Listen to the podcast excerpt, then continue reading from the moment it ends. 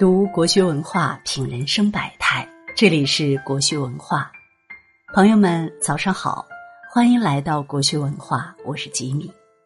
今天和大家分享的文章是：人贪三样，一生白忙。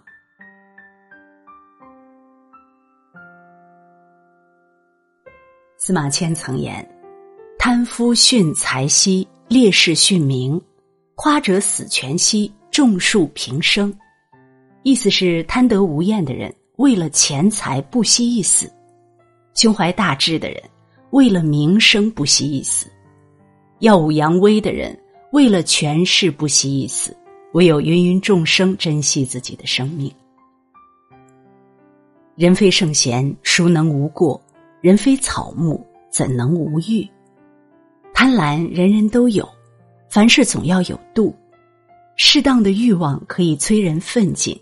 过度的欲望给人招致祸事。人生在世要懂得克制，如果一辈子只贪图这三样，一生只会白忙。贪图虚名，急功近利。司马懿有言：“愚者争其名，智者务其实。”他一生谨慎，步步为营，告诫世人一定要脚踏实地。切莫在意身外虚名，虚名如浮萍，漂浮不定，苦苦追寻只会徒增烦恼。人世间很多事，你越在乎，反而越得不到。春秋时期，吴起曾是魏国人，后来做了鲁国大将，成为有名的军事家，却也因为贪图功名而留下了人生的一个污点。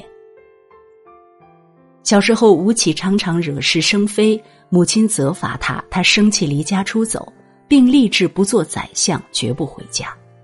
为此，他一个人跑到鲁国学习，努力刻苦。偶然的机会，被在鲁国出使的齐国大夫看中，将自己的女儿许配给吴起，两人婚后过得幸福。吴起也升官发财，做了鲁国的大夫。多年后。齐国派兵攻打鲁国，群臣劝诫吴起为主帅出城迎敌，可鲁穆公担心他妻子是齐国人而叛变。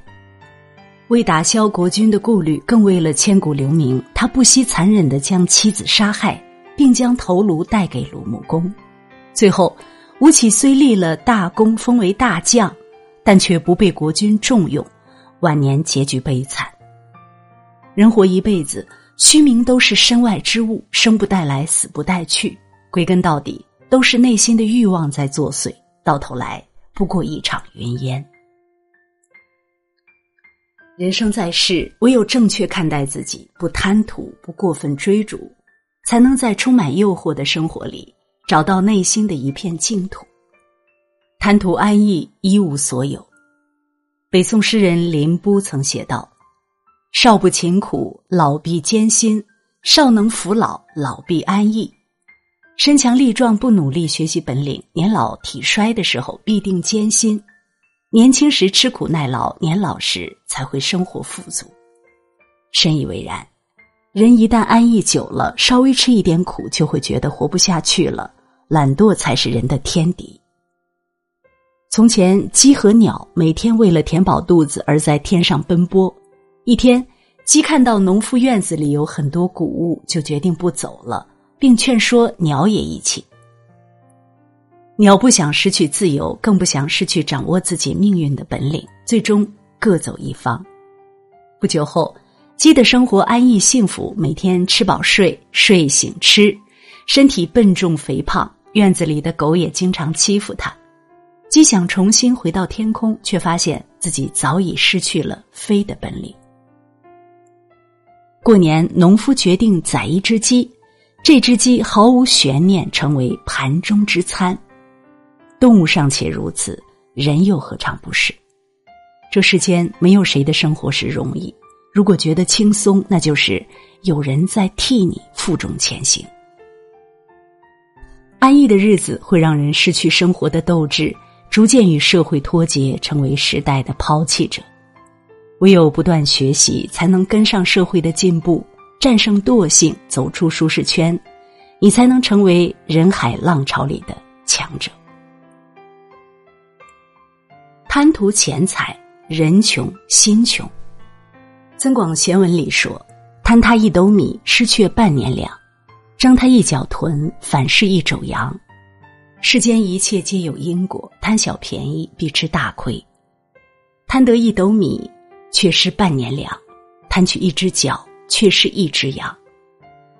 从前有一个贪心的人上街，见到街上有一家鞋店在做活动，全场鞋子竟然都不要钱，他立马选了最贵的一双鞋子，标价五百元，心想这下赚大了。鞋店老板走过来对他说：“只要你三天不说话，这双鞋就归你所有。”他穿上鞋子，乐呵呵的回到家。妻子不管问什么，他一整天都不开口说话。妻子担心他，找了几个大夫都无计可施。他心想，再坚持一天就够了。第三天早上，鞋店老板自称可以医治疑难杂症，被他妻子请到家里，说了几句话就出来了。来到这个人这里，对他说：“三天已到，你可以开口说话了。”贪心者开心的对妻子说：“三天不说话，竟赚了五百块。”妻子蔑视的说：“什么？那个医生刚收了一千块钱，他说可以治好你的病，果真如此。”贪心不足蛇吞象，说的就是这种人，自以为捡到大便宜，殊不知是陷进了深坑。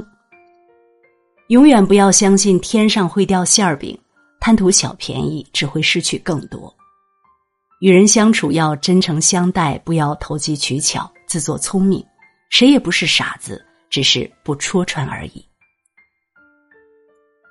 歌德曾说：“贪婪过度总要受害，如果没有一颗知足的心，必会受许多损失。贪食者消化不实，贪甜者牙齿易坏。”贪利者灵魂会腐，贪功者人品变歪。人永远没有知足的时候，凡事要懂得尺度。与其贪图虚名，不如脚踏实地做好自己；与其贪图安逸，不如努力拼搏充实自己；与其贪图便宜，不如诚以待人战胜自己。点亮再看，余生愿你有戒有持，行有所止，方有所成。好了，今天为你分享的文章就到这里了，感谢大家的守候。如果你喜欢国学文化的文章，请记得在文末点一个再看，也欢迎您留言并转发，让我们相约明天。愿国学文化的声音伴随着你的每一个清晨。